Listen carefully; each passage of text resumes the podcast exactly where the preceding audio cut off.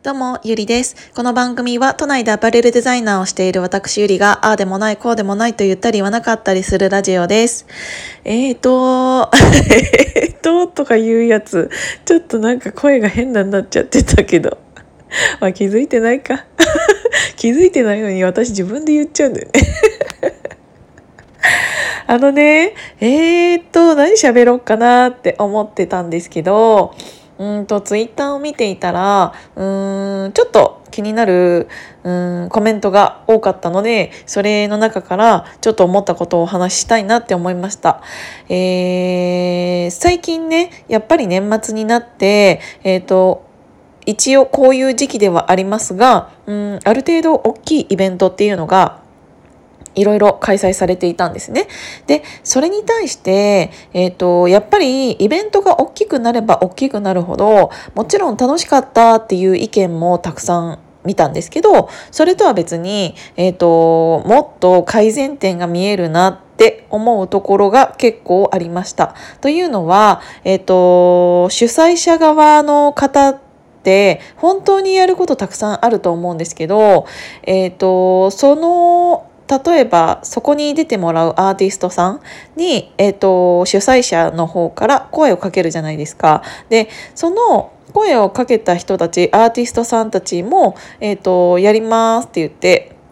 承諾して、えっ、ー、と、ってなったら、普通はそのアーティストさんに対して、やっぱり主催者側はいろいろ説明をしなければいけない。で、えっ、ー、と、アーティストがさん側も、お客さんからしたら、主催者側になると思うのでやっぱり大きい一つのくくりとして見られることが多くなると思うんですね。なのでそういうやっぱり新し新しくというかアーティストさんにもいろんなことを説明しなければいけないのが当たり前なんだとは思うんだけどちょっとアーティストさんの方が、えーと、結構置いてけぼりになってしまっているっていうツイツイートを結構見たんですよ。でそれってやっぱり、うん、おイベントが大きくなればなるほど起こりうることだろうなっていうのはすごく思ってで私もこれから、えーと、大きなイベントっていうのを引き続きたくさんやっていきたいなって思っているのであのそういうツイートに対しては、えーと、そういう何て言うんだろううん良かったことをえーと、アップするっていうのはすごく大事かもしれないけど良くなかったことっていうのをアップする方っていうそういう人の意見ってすごく貴重だなと思って私はそういう人の意見を結構聞きたい方なので、えーと、いろいろ見てたんですね。そしたらやっぱりあの連絡が少ないとかうんと、どこかで発してはいるのかもしれないけどそれを見つけられないとか結構それね私もちょっとやってたなって思ったの。えーと、私は2020年今年の 12,、えーと10月の24日に大人の運動会っていうのを開催させていただいたんですね。で、それは70人の方が来ていただいたんですけど、えっ、と、70人でさえも結構大変でした、私。思っていたより大変だった。っていうのは、うんと、思っている以上に人が私のこの、えっ、と、主、なんていうんだ主催者側の、えっ、と、なんていうんだろう。うーん。主催者側から発信している情報っていうのを、えっ、と、結構、うん、一人一人に伝えないと伝わらないんだなっていうのをすごく感じました。私も運動会をさせていただくにあたり、結構2ヶ月前ぐらいから準備していたんですね。で、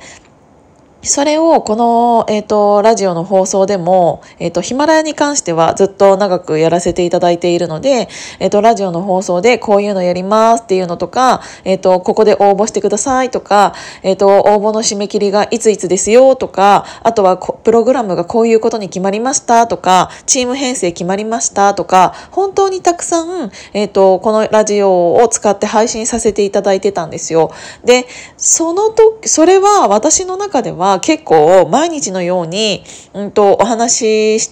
している中での最初の数分を使ってお話しさせていただいたり説明していただいあ説明したりとか多かったので私の中では結構自分の中でもや伝えた感っていうのはあったんですね。でツイッターでもそれをツイートしていたりっていうのがあったので私の中では完璧って思ってたんですよ。なんだけど蓋を開けてみるとうんと、みんなが理解してくれているものだと私は理解していた。けど、えっと、いざ、うんと、運動会の1週間前ぐらいになると、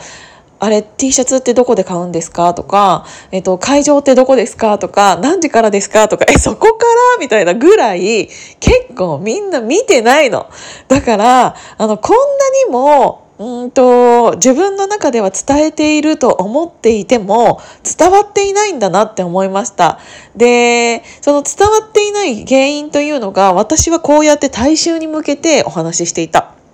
それが一番の原因かなって思った。あのー、楽しちゃったんだよね。結局、うんと、誰かが何かを伝えてくれてるだろうとか、こんなにも人数がいるから、みんな、えっ、ー、と、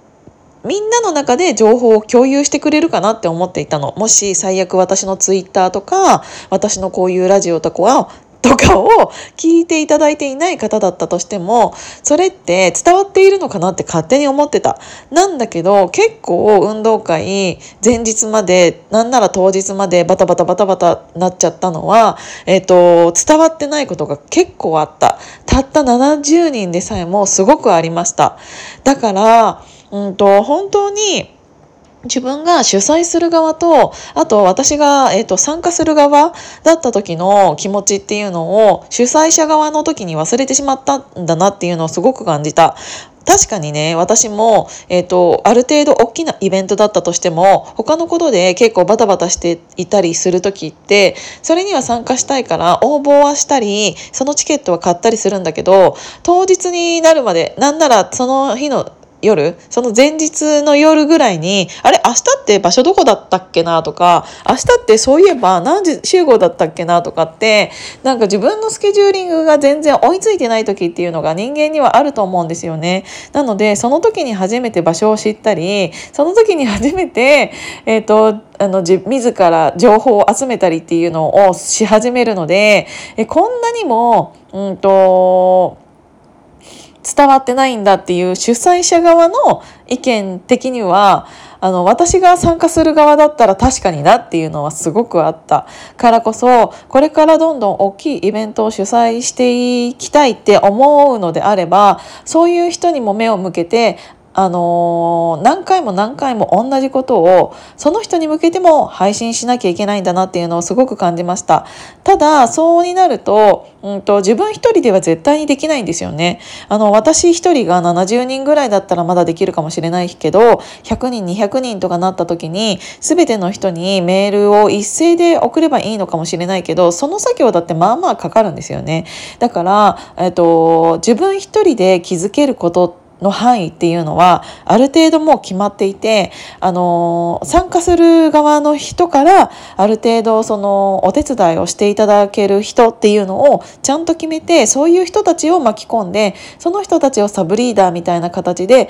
あのちゃんと動いてもらわないと、えっと、本当に一人では何もできないと思うので気づけないことに気づけないまま当日を迎えてそうやって置いてけぼりになってしまう人っていうのをいくあの作ってしまうことになると思うからそういう人が多ければ多いほど次のイベントってできないと思うんですよね。だから